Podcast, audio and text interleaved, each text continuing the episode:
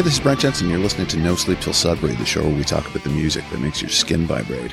And today it is my distinct pleasure to introduce the man sitting in front of me. It is legendary Canadian musician, Mr. Murray McLauchlan. Murray, thank you so much for coming in. That's my great pleasure. Nice talking to you.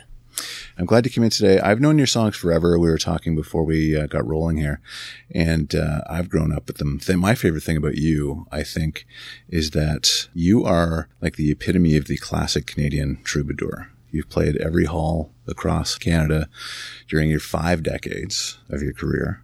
And I still do it.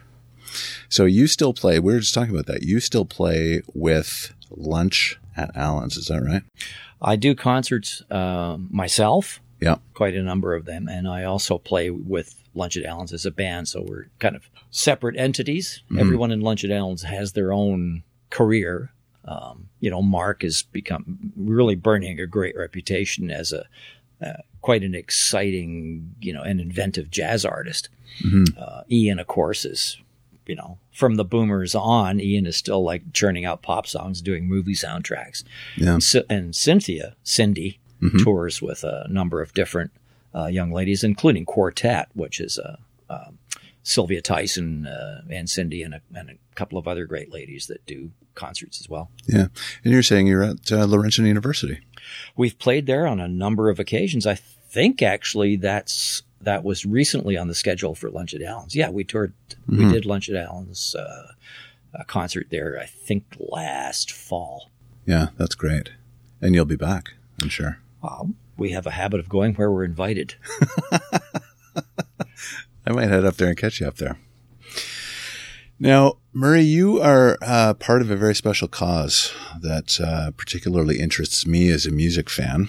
It's called Room 217 Foundation and uh, it's a charity that uses music to improve the quality of life of complex care Canadians. Can we talk a little bit about that?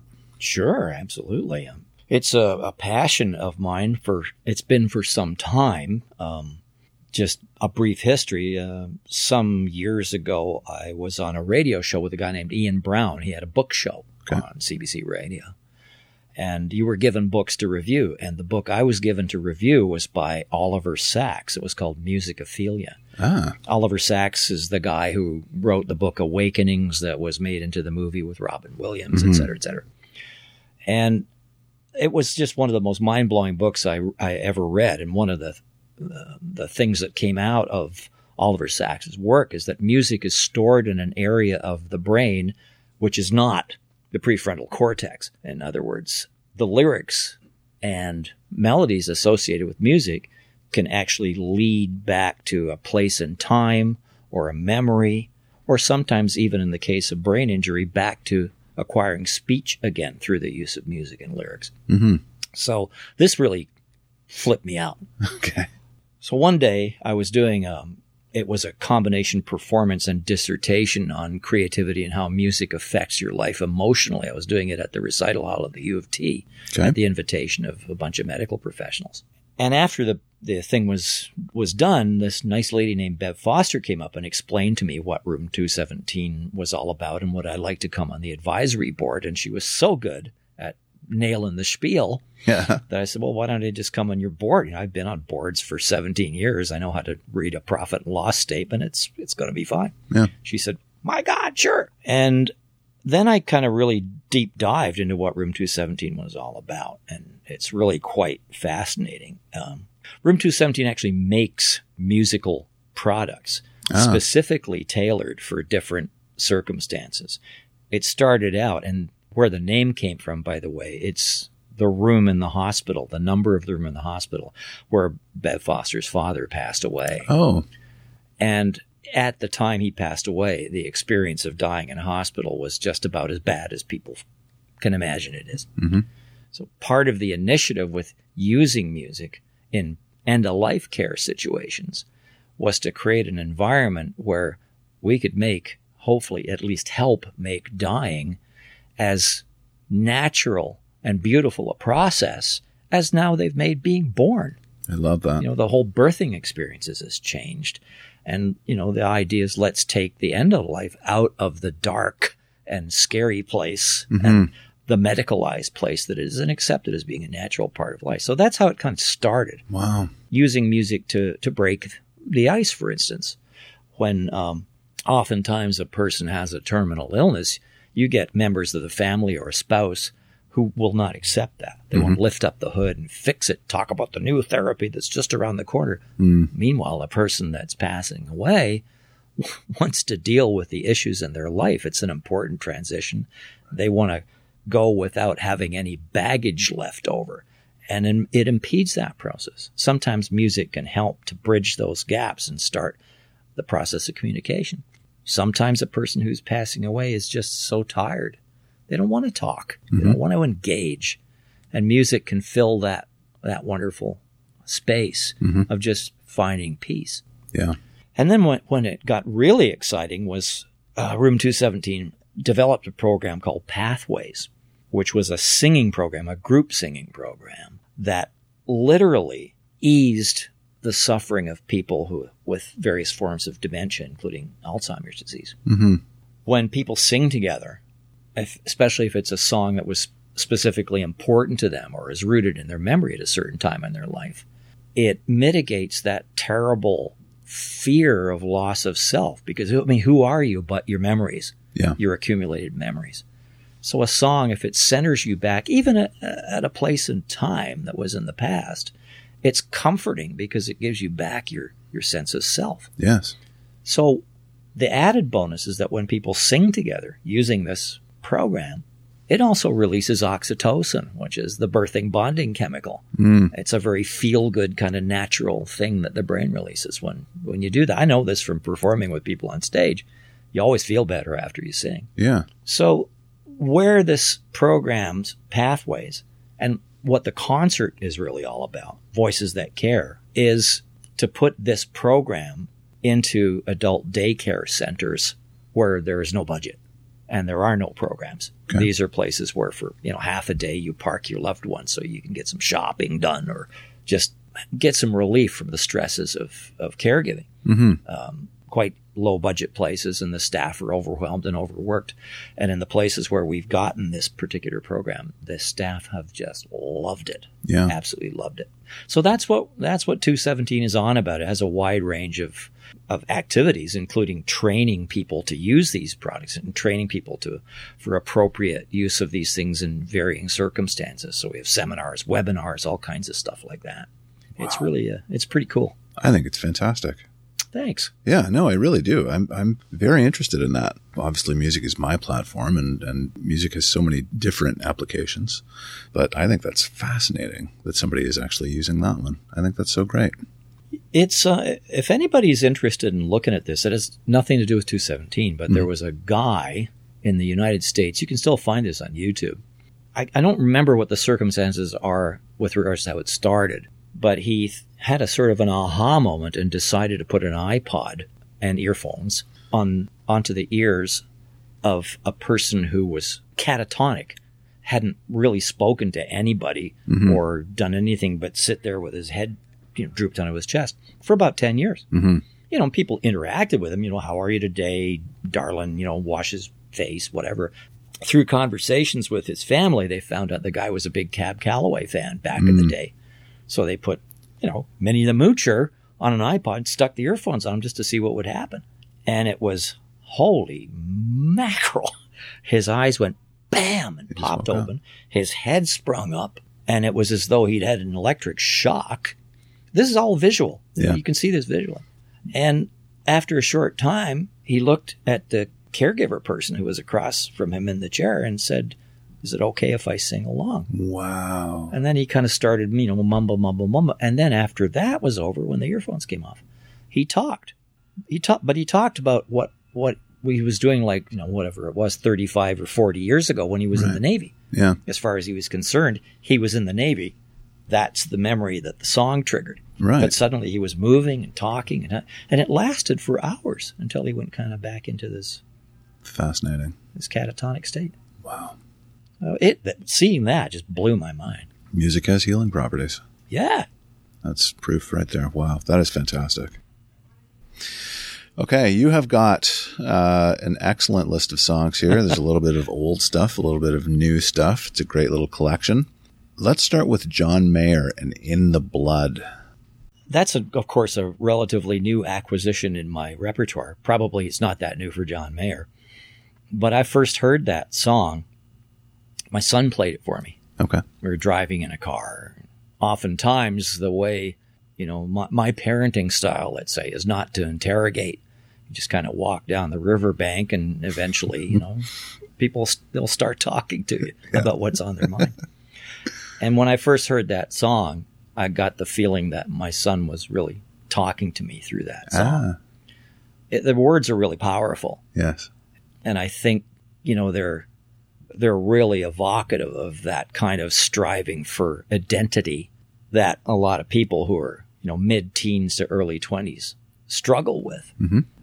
And also it deals with issues like the censure you get from your family or sometimes the feeling that you know, because you get criticized a lot sometimes by your family. And, and there's one particular line that stuck with me uh, in the first verse. And what about this feeling that I'm never good enough? Mm-hmm. And the big line is always, will it wash out in the water or is it always in the blood? It's really a terrific song. Yeah.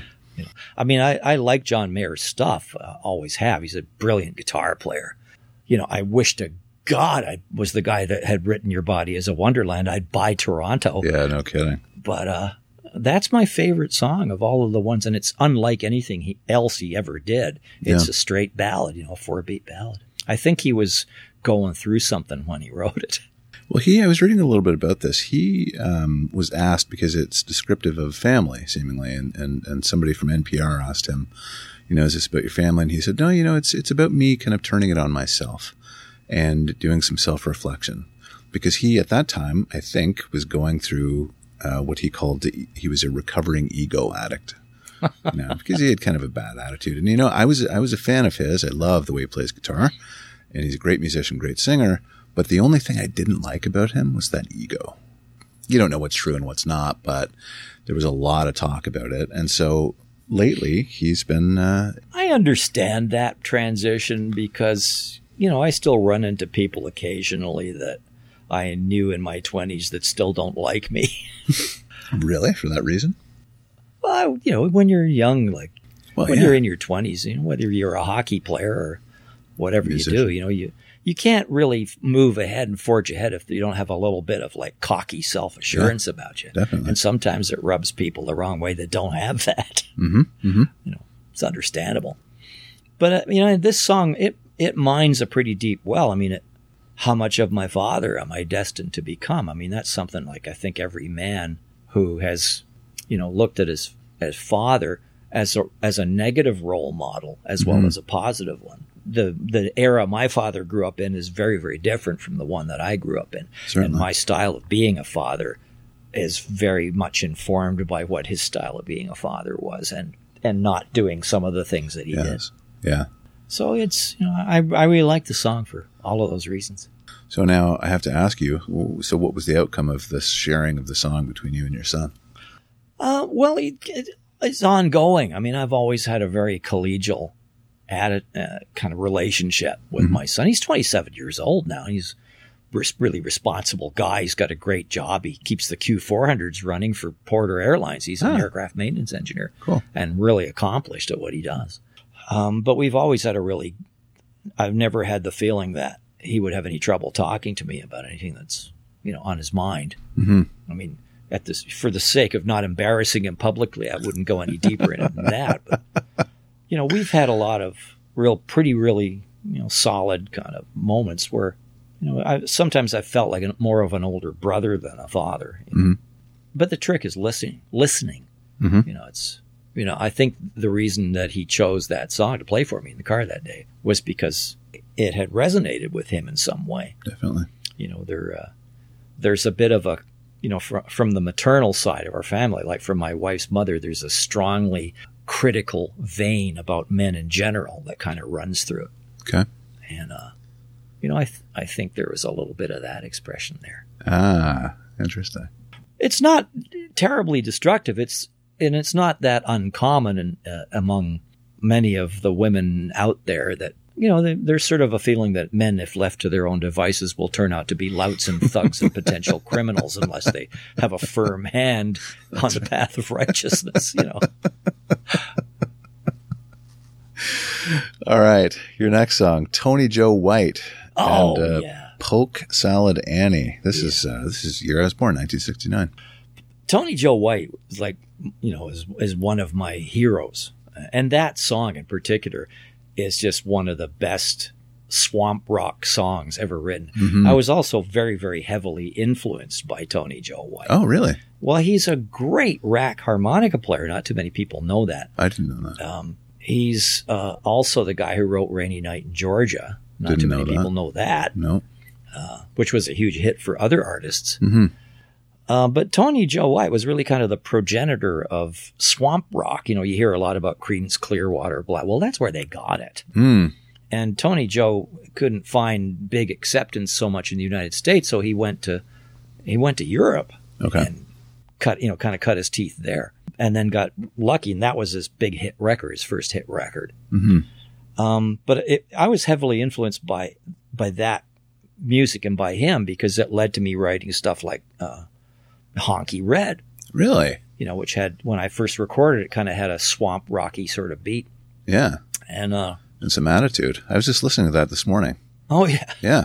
yeah, it was. Well, you know, that song keeps going on like the Energizer Bunny. I mean, it got recorded by a number of people. It got recorded by Waylon Jennings, but never released because the record company wouldn't allow blasphemy. Goddamn.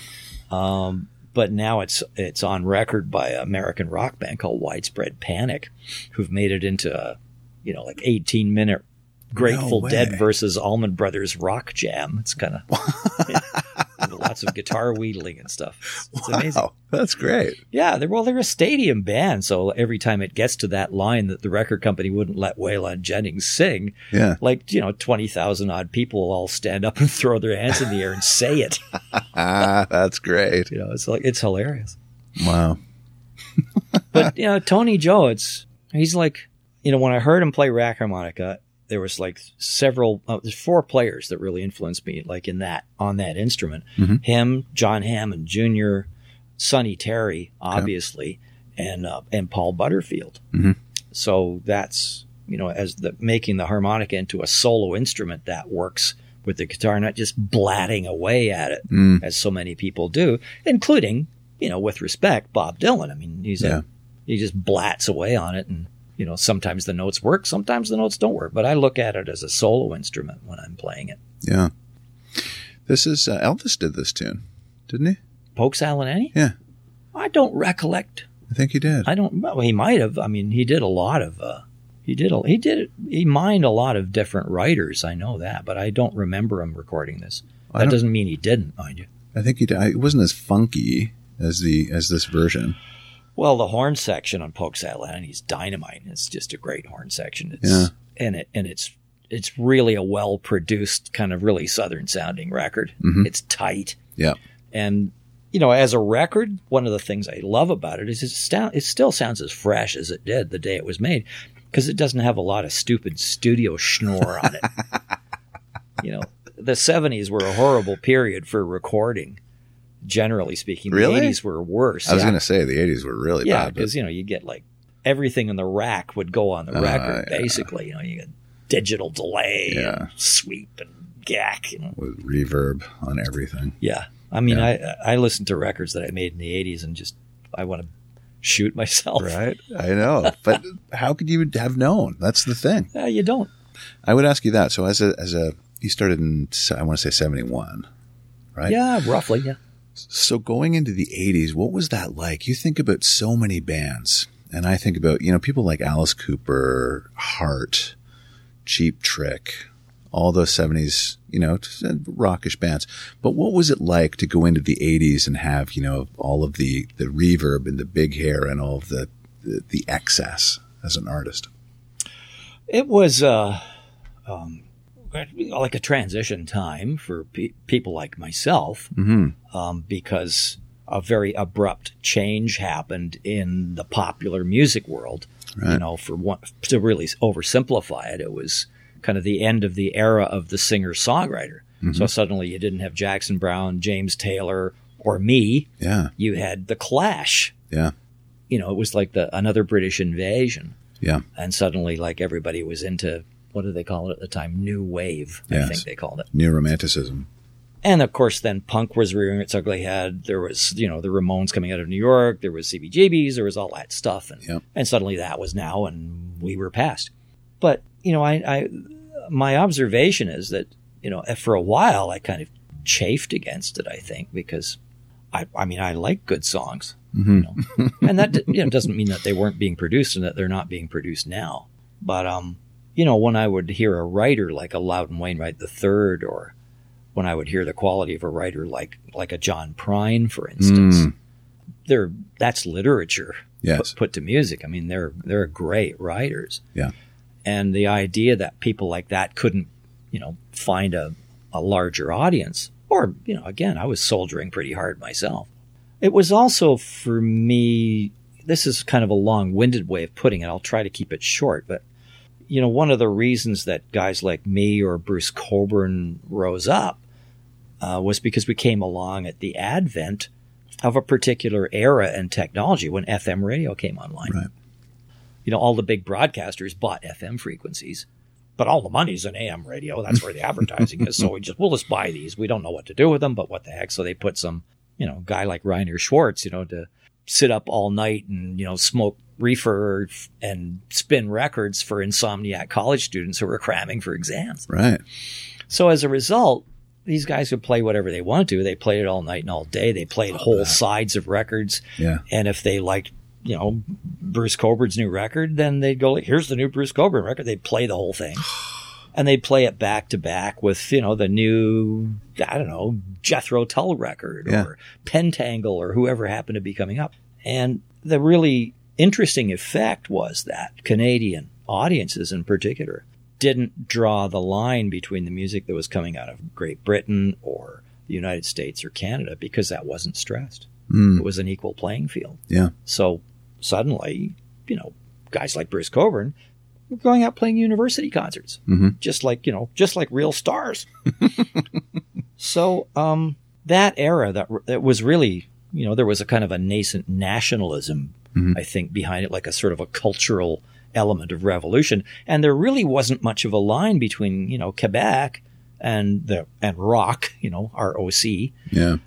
So, you know, I mean, I was hanging out with guys like Robert Charlebois, Okay. and we saw each other as basically doing the same thing. Yeah. You know, we had nice loud bands and fuzzy hair and went out and adopted a posture of rebellion. Yep. But I think what what dismayed me as we moved towards the end of the 80s into the 80s and, and towards the end of the 80s was watching music develop silos again. Mhm. Uh, you know, it it's like it started to become tribal. You know, I I love country music. I mean, it has to be country music. It can't be like some kind of watered down version of California rock. but you know, I, I love Claude Debussy. I love jazz. I love all kinds of different music. But like, it's nowadays, it's like if you love jazz, you can't possibly like classical music. Yeah. You know, you're in a tribe Yes. like your politics or something. You know, that's sort of an element of, of music marketing as a, I don't, I don't like that kind of division. I, I really like eclectic and I like people to be able to hear and Yeah. appreciate a lot of different kinds of things. I I think that slotting and that factioning, you know, came to be because people wanted to make money. So they said, you know, this is what hard rock is, and it is not this or this or this because these things are different. And if you want to Yeah. buy those, so you know, and Well, that- how many kinds of metal are there? Well, it gets silly, right? It just gets silly. Yeah. Thrash metal, death metal, wow, whatever. Yeah. And then there was grunge. What the hell is that? You wear a plaid shirt and, you know, and then you sing the verses really soft. And then you play the choruses really loud. You know, that's what grunge, I don't know. I have no idea what it is. It was like an overcorrection, though, to the silliness of, of hair metal, basically, is what it is. Same way that punk was to stadium rock. So, interestingly enough, what's evolved out of all of that kind of exclusivity and siloing in in marketing and perception is this the evolution uh, the evolution of this thing that I, I coined my own name for it. I call it the dark music business. Hmm. There's the world of Drake and Taylor Swift and you know and all of that, which I don't even get. I have no idea how any of that works. you know, zero idea, and I care even less, quite Yeah. frankly. Yeah. I mean, the one thing I do care about is that somehow people who become enormously successful in that world and, you know, make shopping bags full of money choose to spend it on like a Bugatti Veyron rather than like spending it like helping somebody in Africa. Mm. Yeah. I mean, Yeah. you know, I think if you're going to make a lot of money, you should do something with it Mhm. rather than, you know, wanking on a lot of bling. But Yeah. that's me. Yep. Whatever.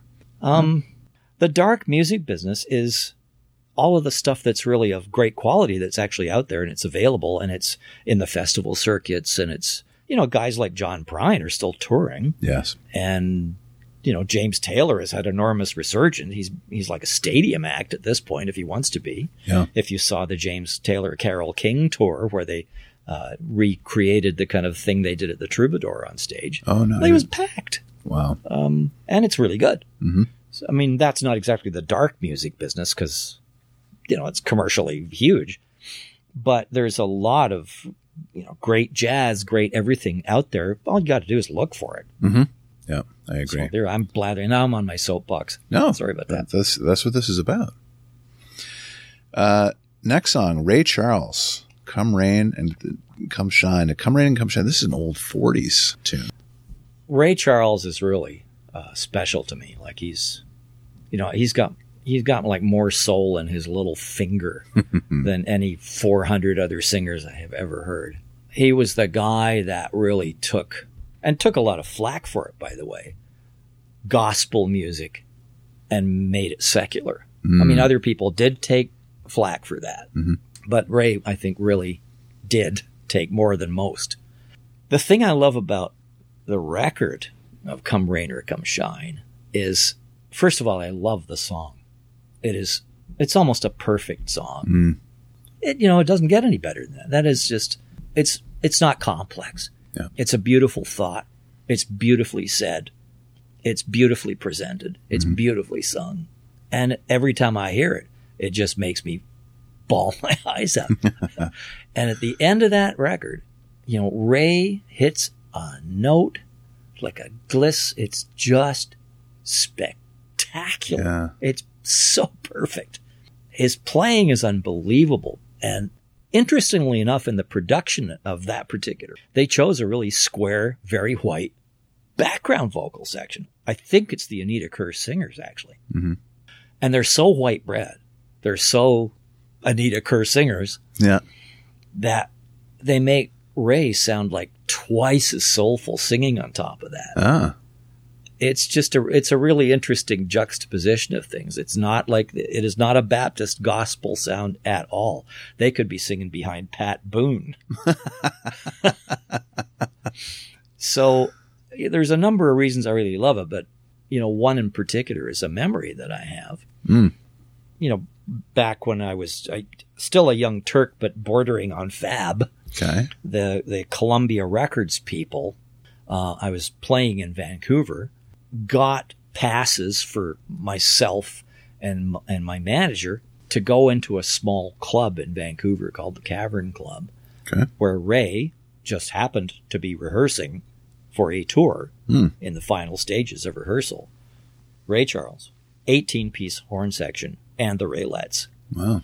full band, oh maybe 200 people in the in the audience, Wow. and just he just blew the doors out of the place for two hours. I just thought I'd died and gone to heaven. Yeah. It was it's still one of the two greatest shows I have ever seen in my life, and I love Ray Charles. That's great. We're going to go back even further now with your next tune. It's Chet Baker and the instrumental Little Girl Blue, the instrumental version of it. Chet Baker is very special again to me. I mean, I've never met the man, obviously, but there's a certain grace.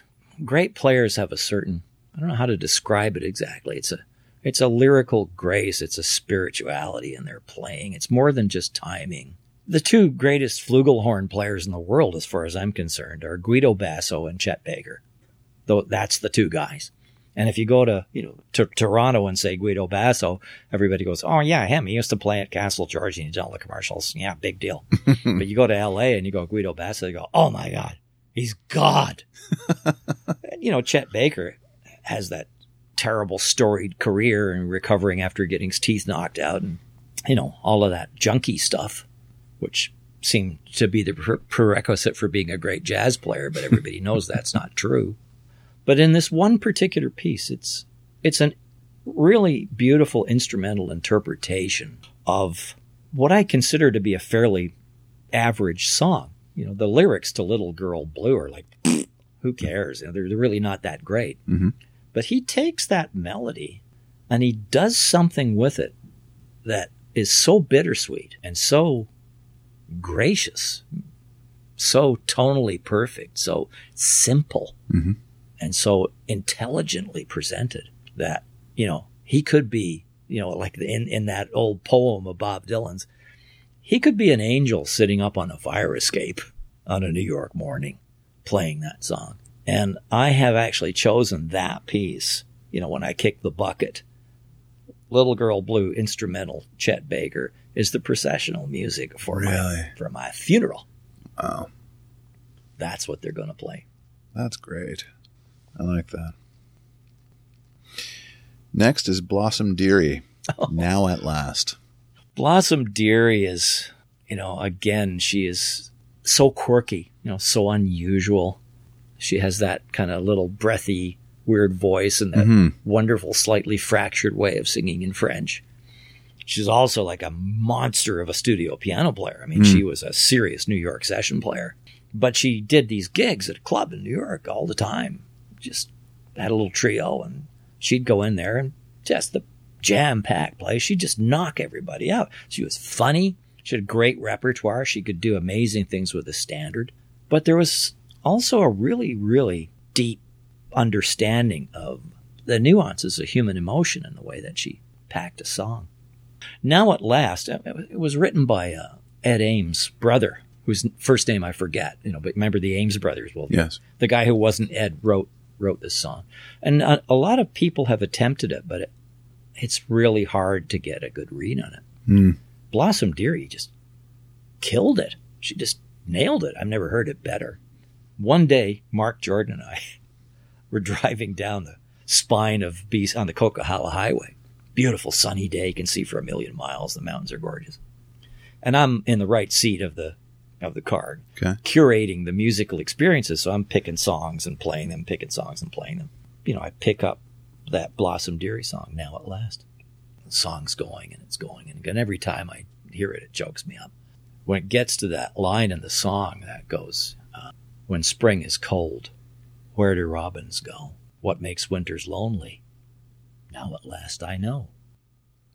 so I, I look over and Mark's got both his hands in the wheel and he's just bawling his eyes out. so it's a pretty good song and it's a wonderful delivery. Yeah. Okay. Bob Dylan is next. A hard rain is going to fall freewheeling.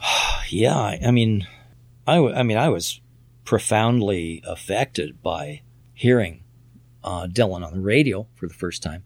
There used to be a folk show that played late at night in Toronto the Randy Ferris show. Hmm, okay. And Randy Ferris played everything Library of Congress, Woody Guthrie, Cisco Houston, Sonny and Brownie, you name it, he played it.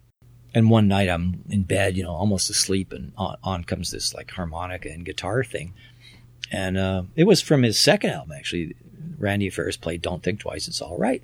Oh. And when that, that harmonica solo hit, just the sound of the guitar and the harmonica because it was the it was the freight train that was going by my house where you hear the Doppler effect and the yeah and the whistle drops.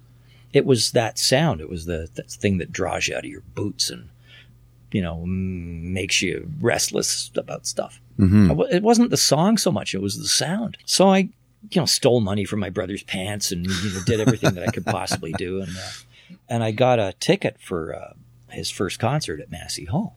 And by this point, like I knew, you know, of, of all these protest songs because it was the middle of the civil rights movement. Mm-hmm. So you were getting like the Lonesome Death of Hattie Carroll and, you know, Blowing in the Wind, which probably is the greatest civil rights song ever written. I mean, it's it's an unbelievably good song. I don't care what anybody says.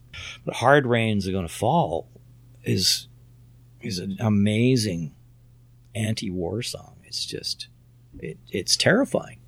I mean, it's it's a very thinly disguised metaphor for nuclear missiles coming down and blowing up the world. Yeah. Recently, having spent two weeks in Vietnam and soaking up some of the results of, you know, what, first of all, watching a country rebuild itself after 50 years of hard rain falling in those days in a really meaningful way. I mean, more hard rain got dropped in Vietnam than got dropped in all of Germany in World War II. Mhm. You know, it, it- that's it got back into the fore uh, of my brain, I guess, that all those missiles, all that stuff, it's still there. And the world is getting far more dangerous in terms of the potential for nuclear war than it's been since the Cold War. I agree. So this particular song, it's real. It's a very powerful, and it's in an old folk form. You know, mother son, mother call son, mother call son. Yeah. It's a very old kind of format, and I think you know because of my British, Scottish, Celtic roots, it's a resonant form as well as being a resonant piece of poetry. But it's it's a great song. It's a really powerful song, and by golly, it's about something, which. I think songs should be about something. Novel idea. Last one. John Prine, a lyrical genius. We talked about him earlier. Paradise. When I uh, first met John, I was headlining at that club I mentioned earlier, the old, uh, the Earl of Old Town Yeah. in Chicago, and John uh, actually was the opening act. Oh, He had just been discovered by Kris Kristofferson, and Kristofferson was singing John's song "Sam Stone." Sam Stone. but John Wow. wasn't real kind of well known. He was well known in in Chicago. He might have still been working as a mailman at that point. I'm not sure. But anyway, John was up doing his sound check, and I arrived at the club just as he started his sound check. So he's up in the microphone, and he plays like you know four or five tunes just to warm up, and it's like, "Hello in there." It's like Paradise. It's like Sam Stone. It's like all I wanted to do was put my guitar in its case and slink out the back door of the club and never be seen again. Because the guy, I, I think he was he was a savant. You know, I felt like Yeah. Salieri in that movie Amadeus. Yeah. You know, with, without obviously without you know reason, but I was so impressed with his ability just to. It was such you know so gritty and so real in Yeah. his way of going after things, and so unusual in the way he went at it. D- like Donald and Lydia is one of the greatest songs just about alienation and loneliness and body image that I've mm-hmm. ever heard. It's just it's Yeah. and it's fantastically sympathetic, even though it uses language that would be, you know, called out now as inappropriate. Yeah. You know, you can't even use the word fat anymore. it's just, well, you know, unless it's an old white guy, I guess. I suppose you can call an old white guy fat, and that's all right. But paradise, in particular, I mean, here we are. You know, another aspect of the you know the world facing gloom and doom from climate change. Yeah. And here is one of the greatest songs, ecological songs, I think that's ever been written. When you just check the course. you know, Daddy, won't you take me back to Muhlenberg County down by the Green River where paradise lay? Sorry, my son, but you're too late in asking. Mr. Peabody's coal train has hauled it away. Yeah. I mean, Jesus, that's Yeah. amazing. Oh, the, wonderful. the- when you said Sam Stone, you know, there's a hole in Daddy's arm where all the money goes. Yeah. Jesus Christ died for nothing, I suppose. Just Yeah. brilliant lyricism. Lines stick out of all of his really great songs too. I mean, uh, "Hello in there," Yeah. you know, "We lost Davy in the Korean War, and never knew what for, doesn't matter anymore." Yeah. It's like that just drips with, you know, Rust Belt resignation. Yes. Uh, you know, it's it's really pow- he's a powerful writer. Oh, yeah. Yeah. So that's why I picked that song of all songs. But I mean, you could pick any John Prine song and it would be pretty, pretty up there. But this one in particular is, I think, the best ecological song that maybe I've ever heard. Yeah. Yeah. I actually discovered John Prine through someone else who was playing his songs at Laurentian University when I lived in dorm there. There was a guy who uh, was in my year and he played acoustic guitar, showed me how to play actually, but played uh, Hello in there. And I was so fascinated by the lyrics because it's just C, G, and D. It's simple stuff. But I thought, like, who is this? And I, I heard Sam Stone and I went after John Prine for that reason because the lyrics were so prescient and so gritty. Well, interestingly enough, like John and Steve Goodman, Mm-hmm. who wrote City of New Orleans, the big hit for Arlo Guthrie, were best buddies. And, you know, we kind of had a little bit of a rat pack going for a number of years. In fact, where it got so wild and slightly incestuous that, you know, one of my favorite memories is sitting in a hotel room at the Philadelphia Folk Festival, and we were having one of those like a guitar pull where you know you sing you sing the great new song you've just written, like, and it's supposed to wow everybody, and I'm sitting in a room trying to wow everybody, Yeah. and it's like Jim Croce, Oh, wow. Tom Waits, John Prine, Steve Goodman, and Loudon Wainwright the third. No. That All was in the a guitar pull. That's incredible. We were just hanging out, you know, having a beer and playing songs. Unbelievable. The other really nice moment, and this is a John moment too, Yeah. is um, in in the early days I went on Studs Terkel's radio show in Chicago. Okay. Studs was a great. He wrote uh, many books, but Working is one of his most famous. And he was an old wobbly, like you know, practically a communist, but real serious socialist. Wore Red Sox, the whole deal. But he he was an icon in Chicago. He Okay. was- and he had a regular radio show as well as being a col- columnist. So I'm on his show and I played Farmer Song and a couple of other songs and and out of the blue, Stud says, "You know, there's only four people that have ever played music on my radio show." Hmm. I said, "Oh, that that's nice." He said, "You want to know who they are?" I said, "Yeah, sure, okay, Mister Terkel, sir." he said, "Woody Guthrie, Bob Dylan, John Prine, and you." Wow. That's some good company. Okay, that was pretty cool. That's amazing. It has been a joy hosting you, Murray. This is thank you so much for sharing these stories and, and you know your reflections in these songs. I really this has been a fantastic chat. Well, thank you very much, Yeah. Chris. Nice talking to you. I, I enjoyed it too. I really did. I mean, I know it. we didn't get any popcorn here in the movie theater, but that would have made a lot of crunching in the microphone. next time I'll have popcorn for you when you come back. Okay. None of that microwave stuff, though. It's bad for you. Absolutely. All right. This has been No Sleep Till Sudbury with Brent Jensen and my very special guest, Mr. Murray McLauchlan. Till next time, folks, take good care. Brent Jensen is the best-selling author of No Sleep Till Sudbury, Leftover People, and All My Favorite People Are Broken. All titles available in stores and on Amazon worldwide.